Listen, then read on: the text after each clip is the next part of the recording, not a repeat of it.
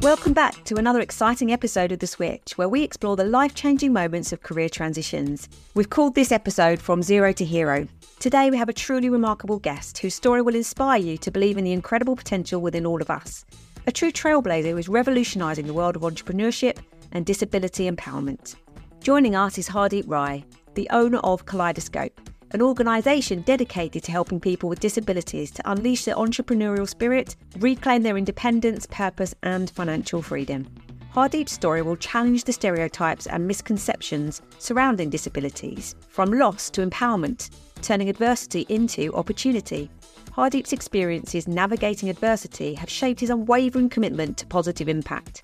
Prepare to be moved as he shares how personal circumstances propelled him to create Kaleidoscope, and we explore why often people need to experience pain before making meaningful change.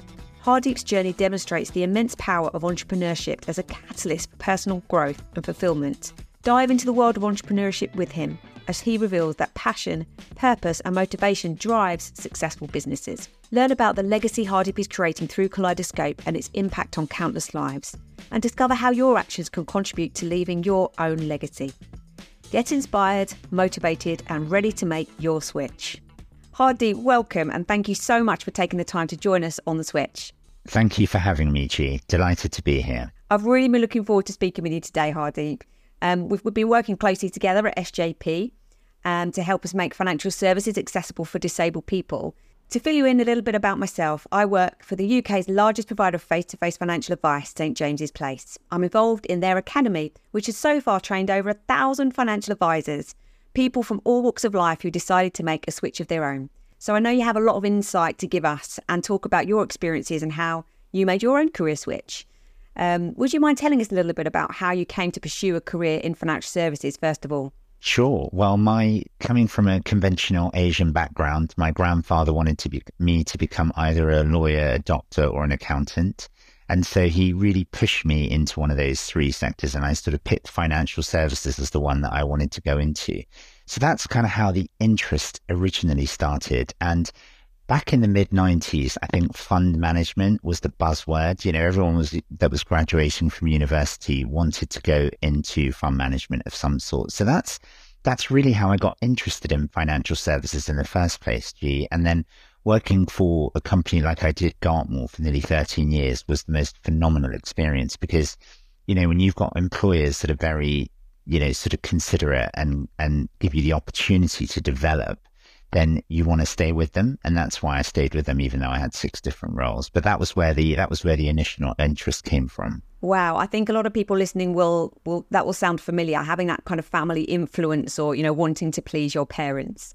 Um, so yeah, I'm sure everybody will resonate with that. I was struck by reading your story. I was struck how often in changes in perspective came up. Um, so let's talk about one of the biggest challenges that you have faced in your life. Back in 2004, you were a survivor of the Boxing Day tsunami. Mm-hmm. That in itself must have been terrifying. How has that influenced your life since then? So I think I, I would say, G, that I've been I've been fortunate up until 2004 in my life, in that most things had gone according to the way that I had planned. You know, I had a great family upbringing. I had a lot of love that I was surrounded by. Um, I was successful in my career. I had a respectable amount of wealth, which enabled me to do the things that I wanted to do. So I was never really short of anything, and I'd never really had an adverse experience. I would I would say quite honestly. And then in 2004, we were going to um, Thailand, Phuket, and it was a boxing. It was it was a sort of it wasn't quite a honeymoon, but it was a, it was the first holiday that major holiday I'd had after I got married, and um, you know, it, you know, they always say things happen for a reason. On Christmas Day, we landed in Jordan. I had a drink. I got a very upset tummy. So when we actually got to Phuket on the Boxing Day in the morning, our original plan had been to go for a walk on the beach, get up early, go for a walk at seven or eight o'clock in the morning. But because I was sick, that didn't happen. Now, if that did happen, I wouldn't be here on your podcast today because, you know, everyone that went on that walk was, was no longer. And so, you know, it was it was the most remarkable thing you would ever see in your life, where you know you're sitting down in a in a restaurant having your breakfast, and all of a sudden you, there's this wall of water that literally comes in, um, and you know, it just kind of just takes over, just takes over everything. It's sheer panic, sheer pandemonium. And I think the, the coming to your question about changing perspectives, the thing that hit me the hardest in that situation was there were people around me that were dying. There were people around me that wanted to run, but they couldn't run because they had broken legs. If I close my eyes now, I can still imagine and see some of the injuries they had. They were reaching out to me with their hands, you know, calling to me, you know, screaming. Yet I was thinking about myself and I was thinking about my wife at that time. And do you know, G, that was a really difficult thing for me because, you know, I was, I was running away from people that I knew needed help. But in a way, I also knew that if I didn't, you know, if I did stop to help them and I didn't run away, then I wouldn't be around. So, so again, that was, that was probably one of the first things that, that hit me really hard, which was that, that human desire to help I couldn't do. And then the second thing that hit me was, you know, we saw we've got money, we'll be able to get off the island, we'll be able to book flights, you know, it will be fine. It wasn't like that. You know, it wasn't like that. It didn't matter whether you did have money, whether you didn't have money. As a human being, you were equal to everybody else. And then there was a moment where we where we heard that there was going to be another another wave, a second wave. And in that moment, it was all about are we going to survive or are we not going to survive? and we didn't have mobile phones. We couldn't communicate with the world. And it was all about just survival, living. What are we going to do? And I remember sitting on a bench at the top of the hill with, with my wife at the time. And, and we said, well, if we had to go, we held hands and we said, if we had to go, at least we're together, you know? And so that was the, that was that three days, like the film The Impossible was the first time that I really understood what it felt like to be stripped of everything that you had that made you feel entitled, right? All of a sudden you had nothing. And that was a real, that was that, that was the first time, G, it was a real shock to the system for me. And like you say, an absolute level, it doesn't matter how many zeros there are in anybody's bank, you've all got to, you've all got to fight for survival. Um, well, I'm very glad that those turn of fates mean that you are here with us today, as I'm sure you are. And and I still can't believe that that's part of your story. Uh, but thank you so much for sharing. Um, so now you are a multifaceted entrepreneur. Um, you've worked within hedge funds, within wealth management, private equity, and you've even worked with James Caan, the former Dragon's Den member. Yeah. And you are now a founder of Kaleidoscope Investments. Can you talk about the crossover in these roles and the experiences? Have your skills and expertise developed across time? And what would you encourage other people to do to develop this kind of skill set and resilience?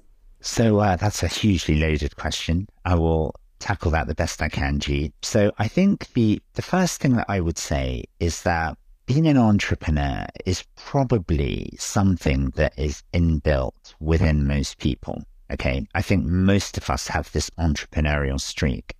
The question is whether or not you're prepared to take the risk and release that thought process and turn it into something practical, make it into a business. And I think for most of my career, although I was working in financial services and although I was working full time, I was always thinking about doing something on the side, G. So I was always thinking about, I want to do this, I want to do that. I had different ideas. I was sort of raising bits of money here and there. So I was experimenting.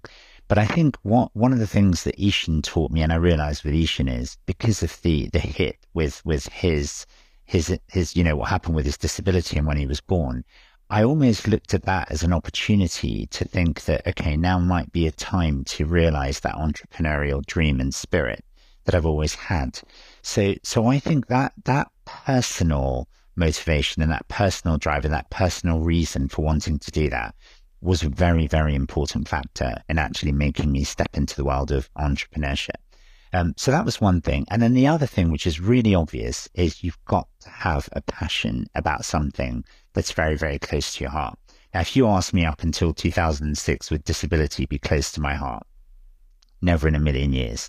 You know, the only thing I knew about disability was literally blue badge bays, and that was it, right? I didn't really know anything about disability. So there's got to be a cause that's close to your heart that's making you feel that you want to switch, right? And that is really important. And, and to be honest, whenever we talk about entrepreneurship with our, with our sort of disabled entrepreneurs, I spend a lot of time on purpose, motivation, drive, you know, reasons. You know, if you want to go into a business, what what do you want to do? Why do you want to do that? If you want to make a switch, you know, what are your reasons? And I realized when I was in financial services, so many people that I was surrounded by were doing work, but for the wrong reasons. You know, most of us just want to sort of work, or many people do work because of the money, because they're paying the bills, but they don't necessarily have that level of job satisfaction. And I think that when I look back on my career now, I probably transitioned just about at the right time. I did it towards the late 30s, early 40s. So I had that moment where I had a lot of work experience. I understood large organizations. I understood how to interact with people, but I also had a passion and a drive to be able to start something on my own. So, so I think the first thing about any switch is really understanding what your why is, why you're doing that switch. And then I think the second thing that's really important is once you've understood that why, you need to know about the how, right? You need to make sure that you know, you know, you've really thoroughly understood why you're switching.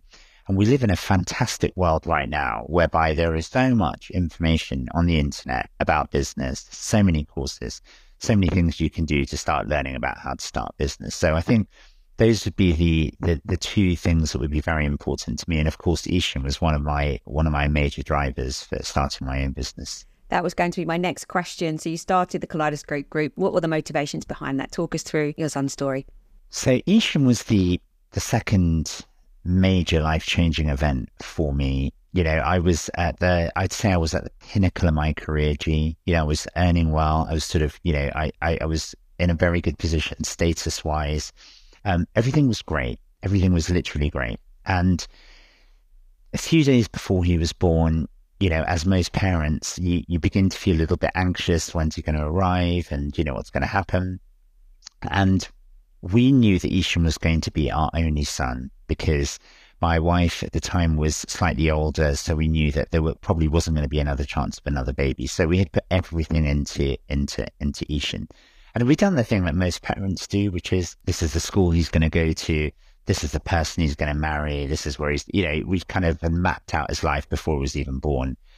And then at the last minute, when we were in the hospital, his meter was being dilated. There was a, there was a last minute birthing complication in that his heart rate suddenly dropped from 136 beats per minute to around 60 beats per minute. And it happened within a matter of within a matter of probably two to three minutes, G.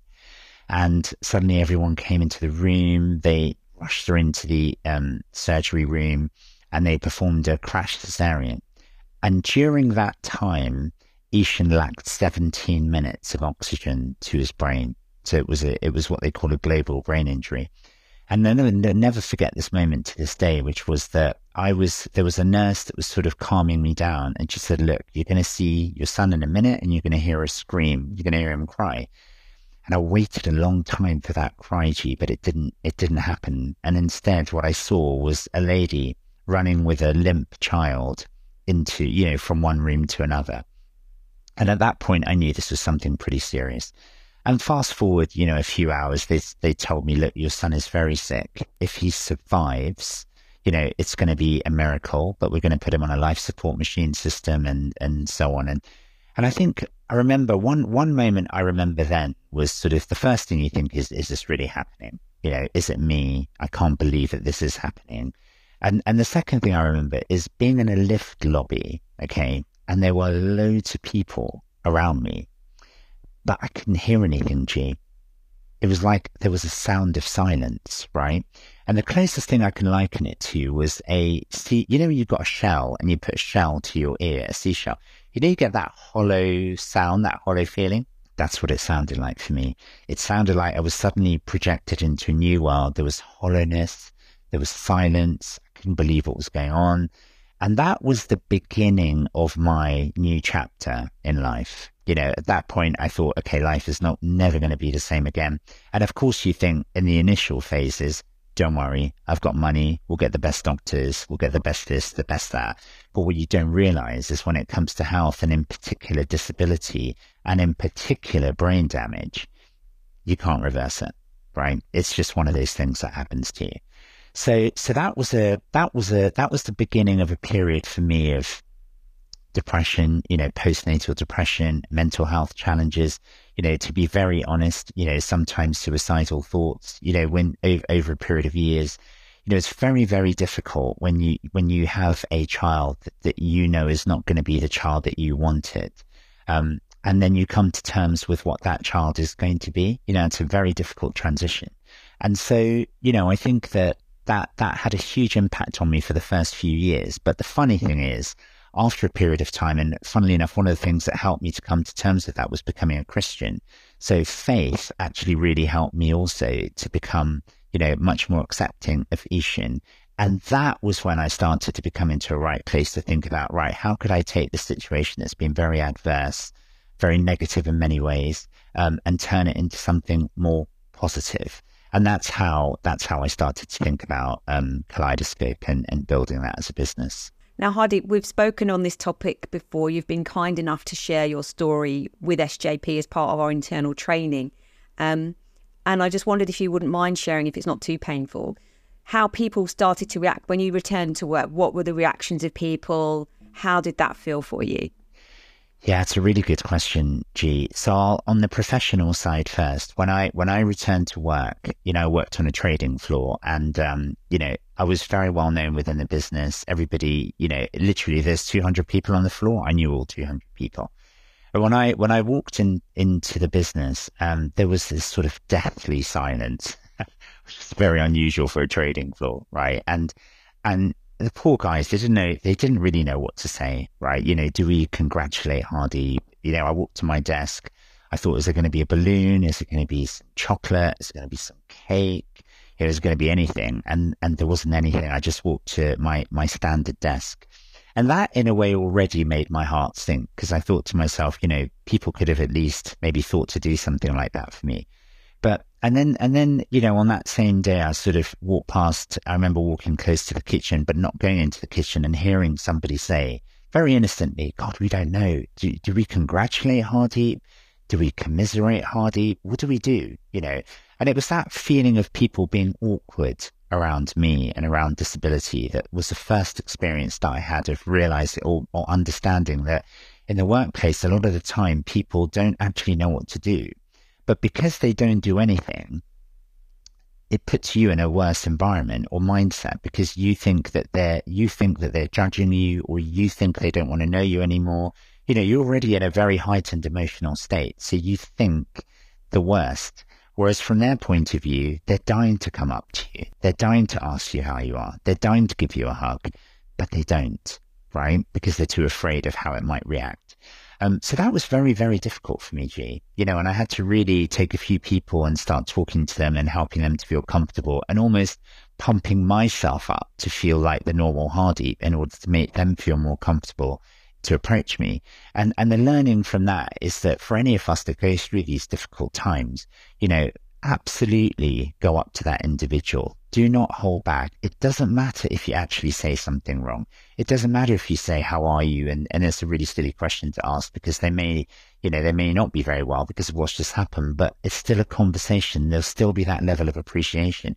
I would have greatly appreciated it if people did that. So, so I think that's a very important thing. And I think the world we're in now, especially post COVID, it's even more important than ever to be open about how you're feeling and to be supportive of people. And then on the personal side, so that was the professional side. On the personal side, I started to lose a lot of friends. I started to have people say to me, wow, look at Hardy. What did he do karmically in his life to deserve a disabled child? What did that disabled child do to deserve to be disabled? He or she must have done something really bad in his past life to be punished in the way he's being punished. And, you know, the problem in life is sometimes scriptures, you know, I'm a Sikh and my mum's a Hindu. Sometimes scriptures can be misinterpreted by human beings. And I think a lot of people were, were doing that with, with what was going on, which was becoming very, very painful for me and for us. You know, I remember again, my wife at the time wouldn't even take Eshan out, you know, for walks and things because of, you know, fear of judgment, especially in the Asian community. Unfortunately, going back 16 years, you know, people were very much that way. So I experienced a lot of discrimination, a lot of unfair judgment.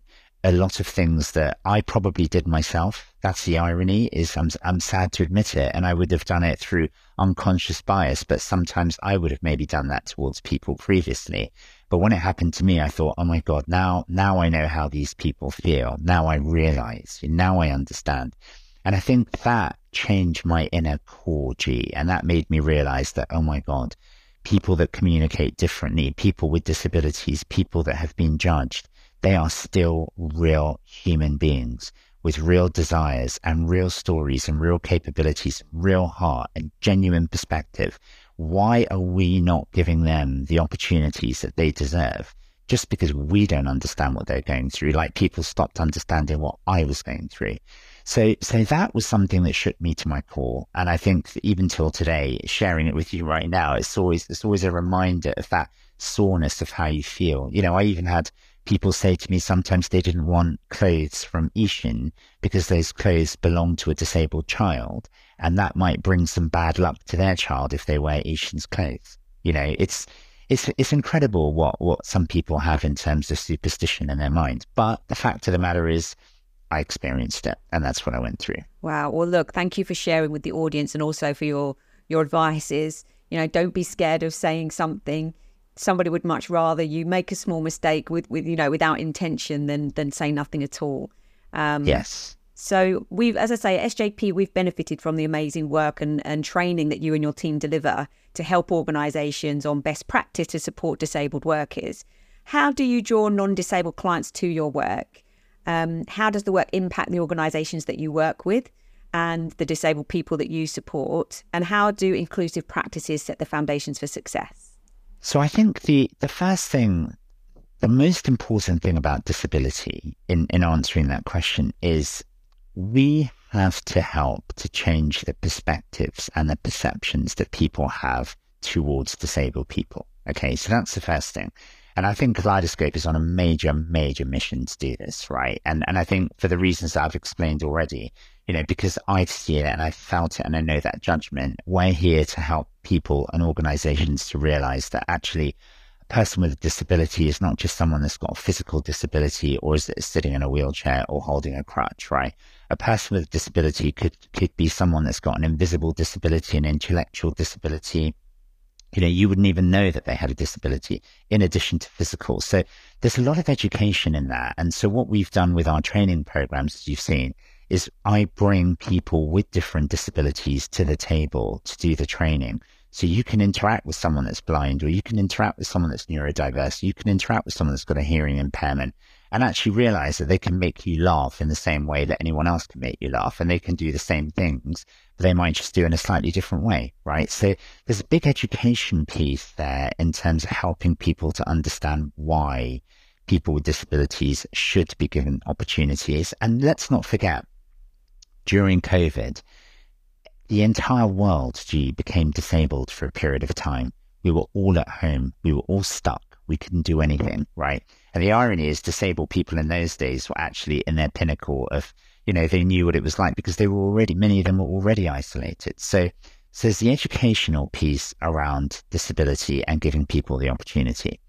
And then we live in a capitalistic commercial world where money, unfortunately, is at the heart of most people's decisions, right? So then it's helping people to understand that actually these people with disabilities can help you to become more profitable as an organization if you give them the opportunity to do that, right? So that's the next education process. And a lot of what we train on is helping them to understand how can you leverage somebody that's thinking differently to your advantage as a business. There's nothing wrong with that, right? There's nothing wrong with that at all. In fact, you'd be very smart to do that because you're helping that person with a disability progress their career and do better.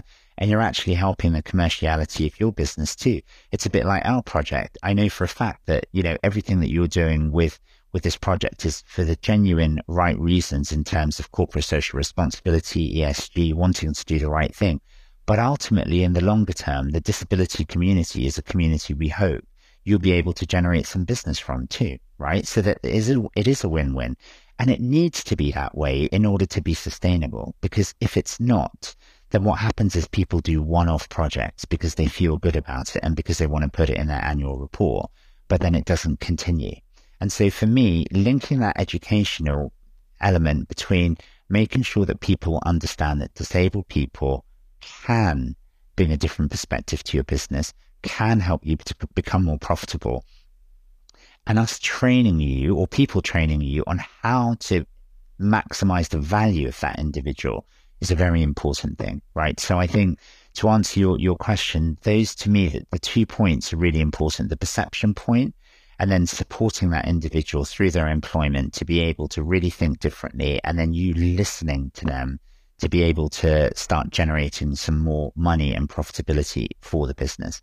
And I also think that when you start, you know, if you're typically an employer, you know, you might be a non-disabled employer, as you were saying. So somebody that typically hasn't recruited people with disabilities before.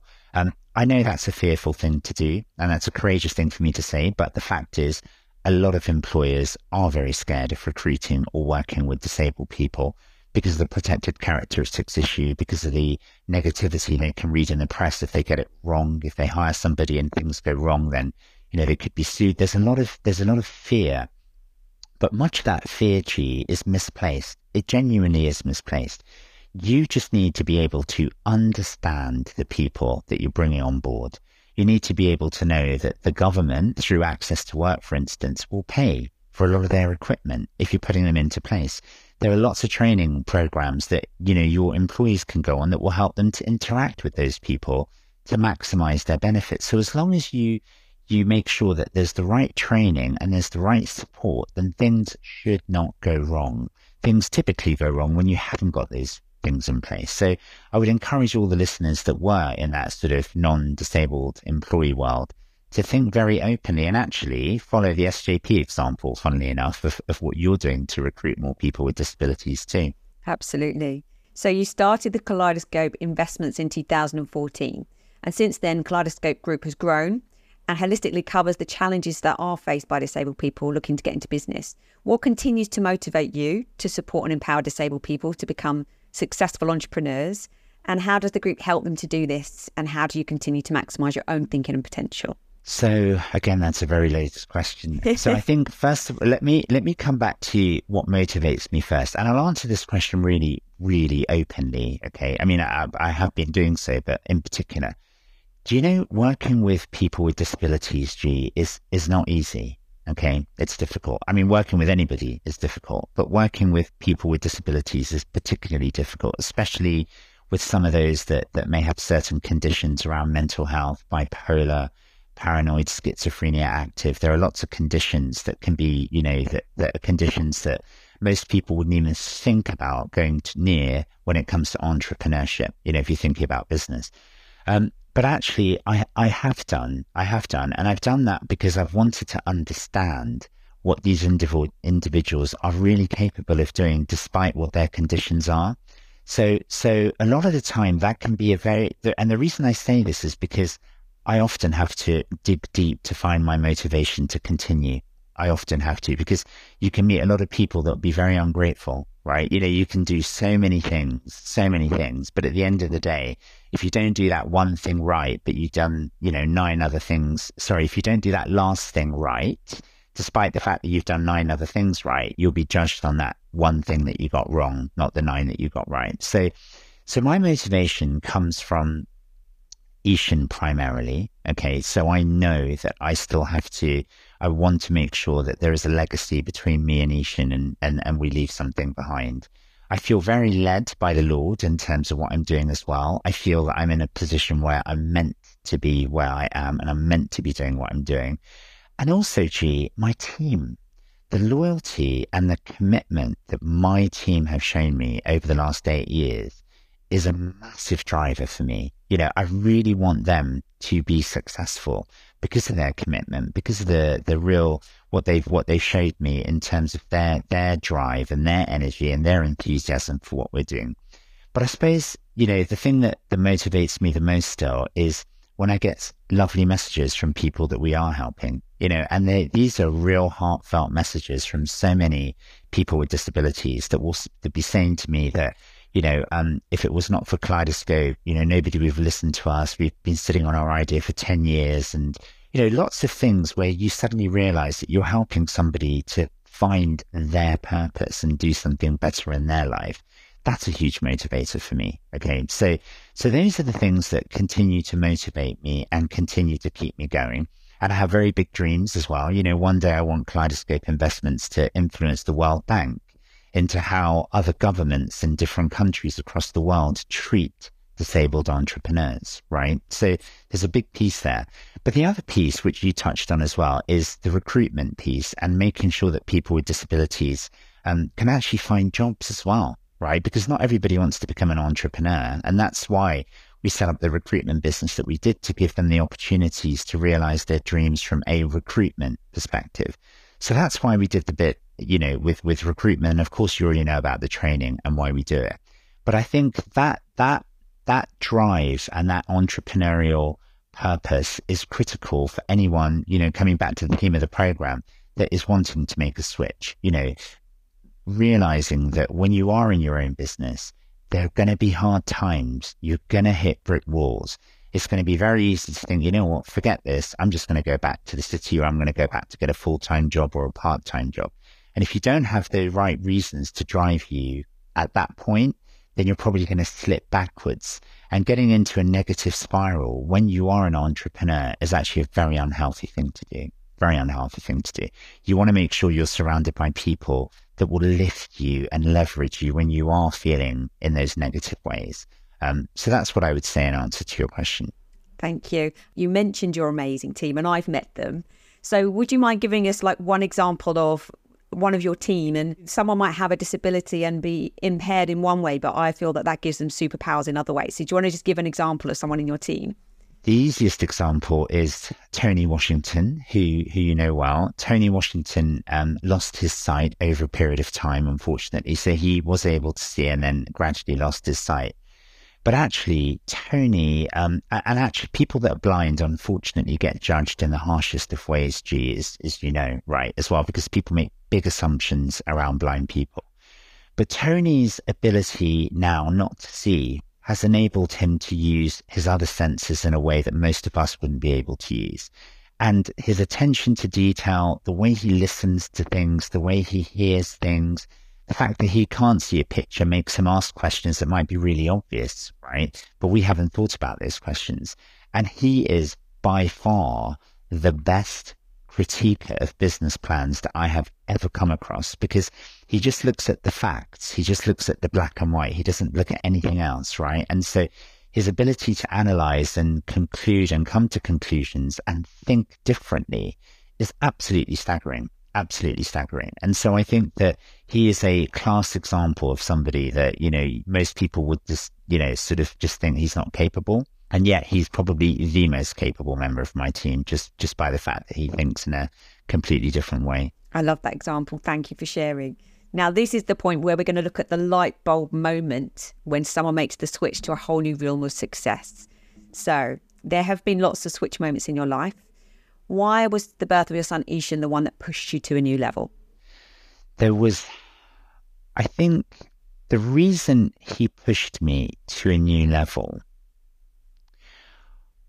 was because I realized actually, I'm only just realizing this realization through this question, G, in the way that you've asked it, funnily enough, is that he made me realize that I can't spend my money anymore in a way that's going to help me. So if I buy a new watch, it's not going to make me happy because Eshan's got brain damage if I buy a new car, it's not going to make me feel any better because Eshan's got brain damage, right? So what he made me realize is that wherever I spend my money, I'm actually not going to be happy. And therefore, I had to think very deeply about what is it that I'm going to do in my life now that's going to make me happy. And that was the beginning of my thought process for searching to the switch, right? It was like that's um it's the first time I've articulated it in that way, G, actually, but that was that was what it was. It was not not being able to spend my money in a way that was going to make me happy anymore.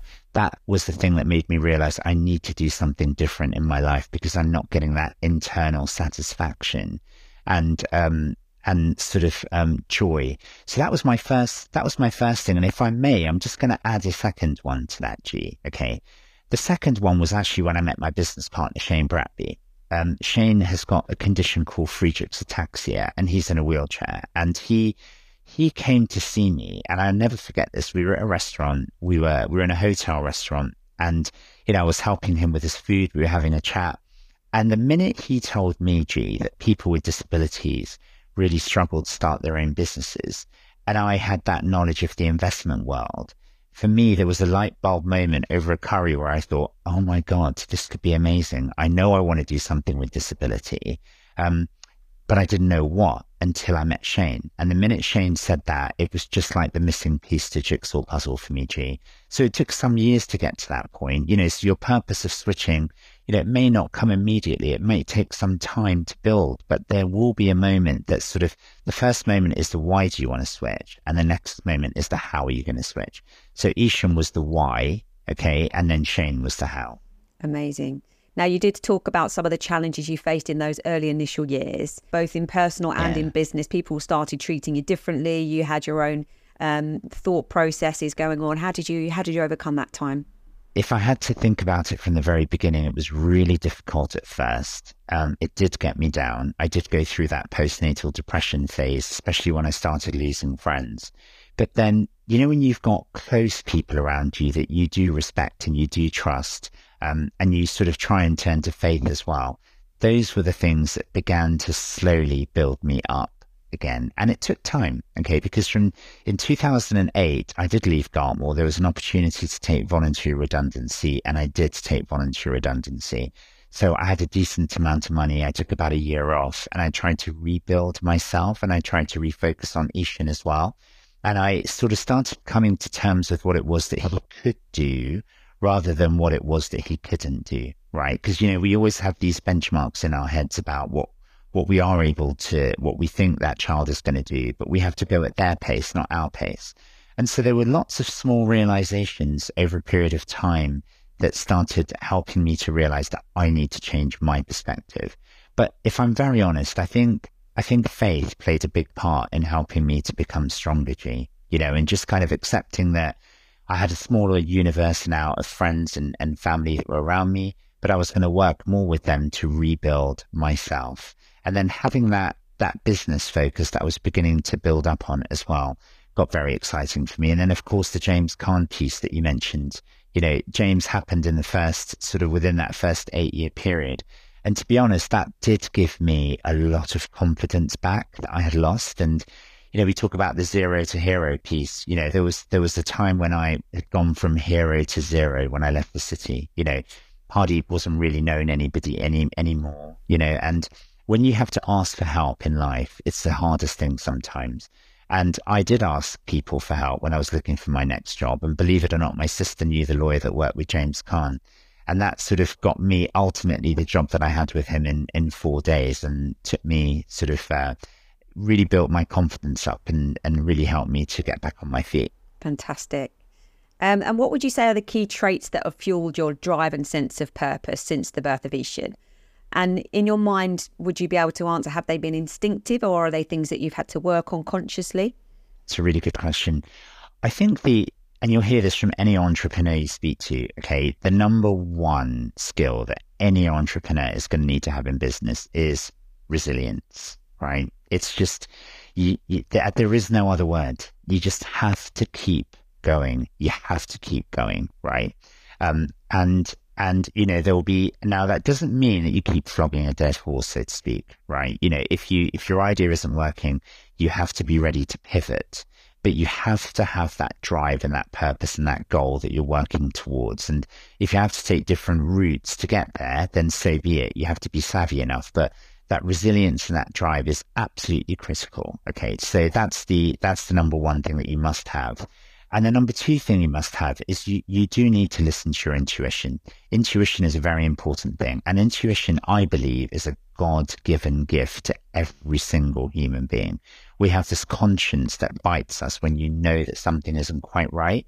And very often you might sort of not listen to it or you might just leave it by the wayside because the bigger picture seems like the right way to go. Listen to your intuition. It's very, very important. And the more experienced you are, the more attuned your, your intuition is. But I think the, you know, the key skill for anyone that's going to think about switching is is that resilience um, and and and plan you know have a plan as to how you're going to do what you're going to do don't just think oh i want to do this and i'm going to jump in with you know all you know my entire focus and, and and everything make sure you do it in a gradual intelligent planned way so there's a structure to it Thank you. Such great advice. Um, so, what would you say to people listening who might be on the verge of a change in their lives or their careers? What key things have you learned from your experiences and how has this influenced your professional point of view? The first thing I'd say is congratulations. I, I, I will really respect the fact that you're thinking about a switch because we only have one chance in this life. We just have one chance. And life flies by very, very quickly, and life can change at any moment. And the last thing you want to do is say, I wish, or if only, or, you know, I wish I would have done that, or I could have done that. You must take that move and you must make that move. So I congratulate you for thinking about wanting to move in the first place. But the only thing I would say is that make sure that the move that you're thinking about is a realistic one and do have a plan in terms of how you're going to achieve the goals that you want to achieve. Because what you don't want to do is make a switch and then be disappointed. You don't want to revert back to the place that you came from if you can avoid it. So make sure you take the right advice, the right guidance, speak to the right people, look at role models, potentially get a mentor, you know, but there's a lot of information that is available for you to do that sort of switch. So, so I encourage a switch. And I think that the most beautiful thing that I love about you know, being a business owner is the independence and the freedom it gives me. Um, you know, to be able to run a business in the way I want to run a business and combine that with the quality of life. So I regularly work from different places, as you know, G. You know, I'll be working from Windsor Great Park, Savill Garden one day. You know, I could work from an aerodrome another day. You know, I could work in my home the next day. I could work from my car the next day. Having that flexibility and being in an environment that inspires you is really important because, you know, I think that when you do work for yourself, it's a lonely thing to do, right? It's a lonely thing to do unless you're working as part of a team.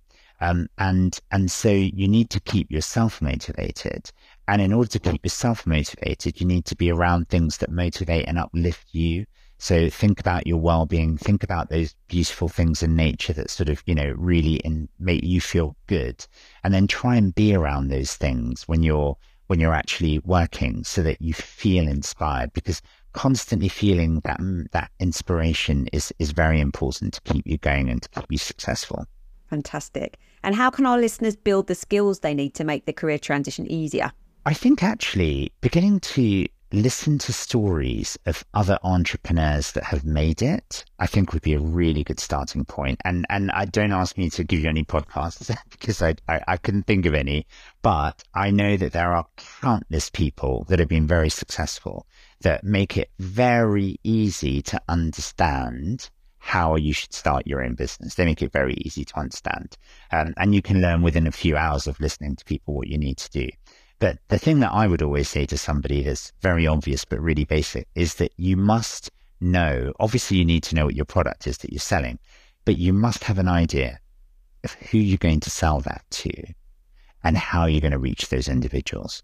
Because ultimately, that is the, that is the single most, you know, usual failing point for most businesses is that either they haven't identified their customer properly, or if they have identified the customer, how do they reach that customer? How do they get the ear of that customer? That's the thing that most people have to really think about. So I would say to you, if you are thinking about business, whatever it is you're thinking about doing, make sure you really understand the demographic that you're going to, you're looking at and try and carve out a niche within that demographic. So again, if I were to just pick our project, you know, if you are doing something in the disability space, you know, and you're doing something in the neurodiverse arena, think about how you're going to target the neurodiverse people in that arena and what is your route going to be to market before you make that jump. So I would say do a lot of research, do a lot of groundwork, make sure you've got a proper business plan, a proper idea of what it is you're going to do before you actually start doing it. Fantastic. And what do you find are, are sort of common hurdles or blockers that people have when they're sort of looking for confidence or determination to thrive in their even their current or their future endeavours? So if I think about myself, and I'm going to use an Arnold Schwarzenegger word here, it's the uh, naysayers. Okay. So people that you're surrounded by that say, don't waste your time. Don't do this. It's not going to work. Go back to the city, go back to what you do, get a regular salary. There are a lot of people that we're surrounded by in this world that are not prepared to take the risk that you're prepared to take as someone that's going to switch your career, right? They're just, they're just not prepared to take that risk. And you almost need to stay away from those people because their negativity is not going to help you, right?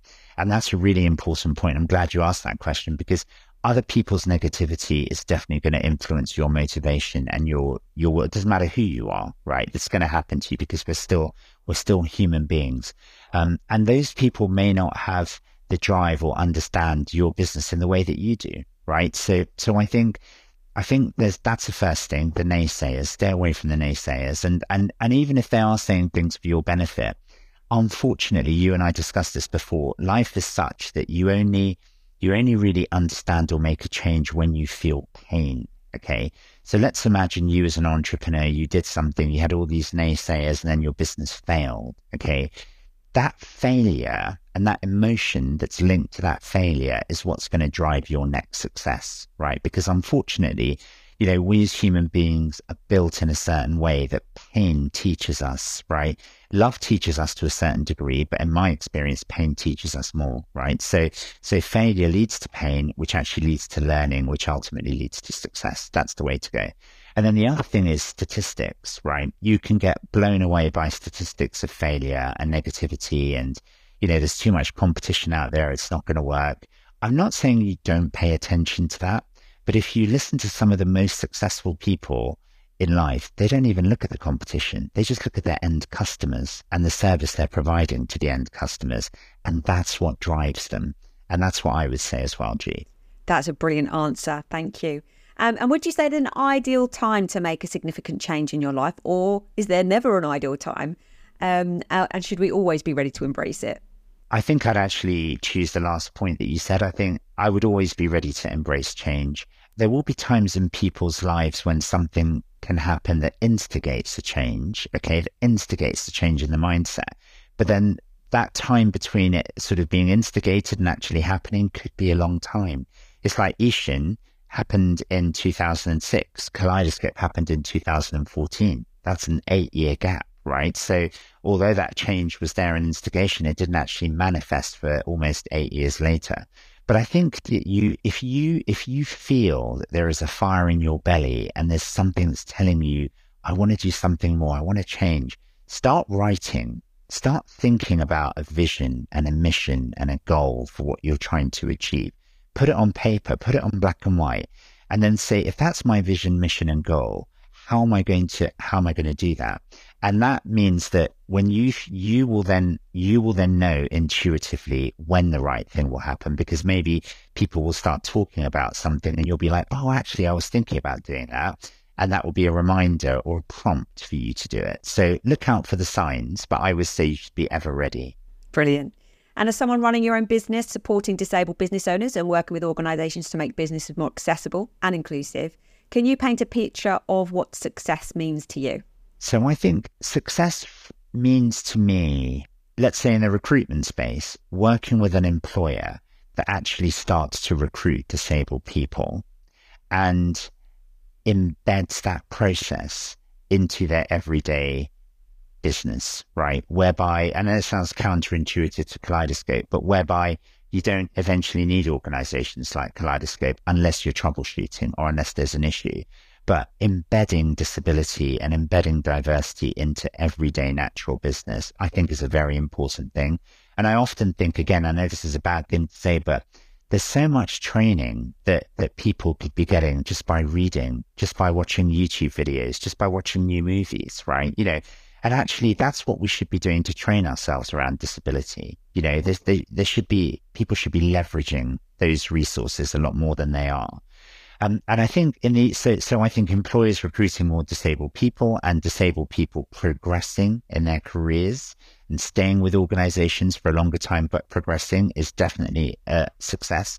But the big, the jewel in the crown for me is really entrepreneurship and getting companies, governments around the world, the World Bank, the UN promoting disabled entrepreneurship and having a means for people to be able to start their own businesses with disabilities around the world. You know, that that for me is what success looks like. Fantastic. And what about personally for you? Personally for me, I think having my son near me as I grow old is probably the most important thing that I think about G. You know, um, and I don't consider myself old yet, by the way, as I grow older, I should say, right? You know, because I feel very young at heart at the moment. But Eshan at the moment is in a care home. And I want Eshan to be closer to me, ideally even living with me in a sort of a nicer neck. So making Kaleidoscope successful enough so that I can do that in the way that I want to do that is a very important personal goal for me because I feel that he and I are very aligned and have a very, very strong connection. So I want, I want to be able to do that. Um, and then I want to make the people that have given me their years and time, I want to make them successful. I really do. I want, I want them to feel that they're a part of something that's become a legacy, that's become a business that's going to live on, it's going to really change their lives. So, because there's so many of the people I work with are like my friends, G. So I feel that's still a personal thing, even though it sounds professional, but they are they are still very, great friends. So I want them to be successful too. Hardeep, thank you so much for being on the switch. Your story has been so fascinating and extremely inspiring. And the nuggets of gold that you've shared with people, I'm sure will help many. God, I can't believe time flew by so quickly. I know. I really got. I really. Do you know? Actually, gee, I'm not just saying this. I I realised a few things through talking to you in the way that I did. So I should thank you for that as well. Brilliant. Especially that switch moment about the purpose thing and the money. That was uh, that was insightful really, for me. Really insightful. Really, really insightful. How can people find you? How can they reach out? Is there anything you want to share with our audience? Sure, they're welcome to reach out to me on LinkedIn or they can by all means go to our website, which is www.kaleidoscope.group. Thank you. Thanks for coming on the show. Thank you for having me, G. It's been a pleasure. In this powerful episode of The Switch featuring Hardeep Rai, the visionary owner of Kaleidoscope, we were privileged to gain invaluable insights and advice on entrepreneurship, inclusivity, and personal growth. Here are six key messages that Hardeep shared, which are bound to leave a lasting impact. Number one, Say something, even if it's small. Hardeep emphasised the importance of reaching out and offering support to somebody in a challenging situation, even if you're unsure of what to say. No matter how brief, a genuine conversation can make a significant difference. Don't let the fear of saying something wrong hold you back from expressing genuine concern and empathy.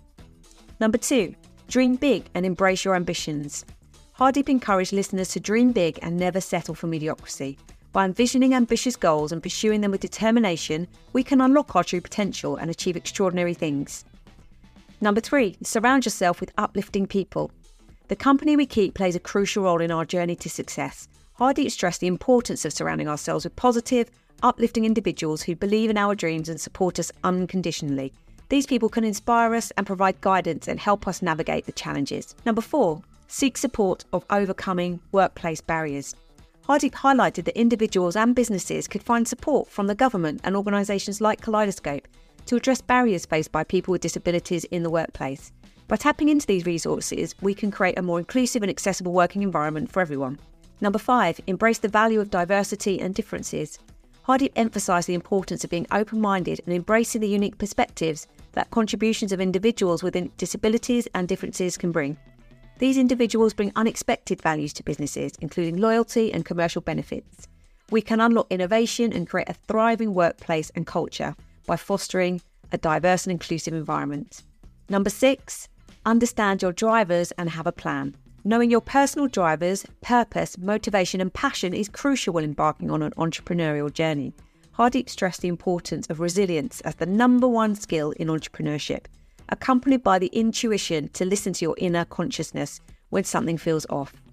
It's essential to have a realistic, structured, and intelligent plan to guide your path towards meaningful change. In this episode, Hardeep also touched upon the significance of seeking advice from experts or mentors, listening to the success stories from others in your desired field, understanding your target customers and route to market, disregarding naysayers, and staying focused on your customer and how you can make a difference. Additionally, he emphasised the importance of writing down your vision, mission, and goals to guide your entrepreneurial journey. But the switch is also about you. And as the series continues to grow, we'll be taking your questions for our guests. Are you content with your life right now, your career? Are you considering to make a switch of your own? Or maybe you're looking for a new direction or motivation to take a step up. Whatever your situation, I hope that this show is inspirational for you.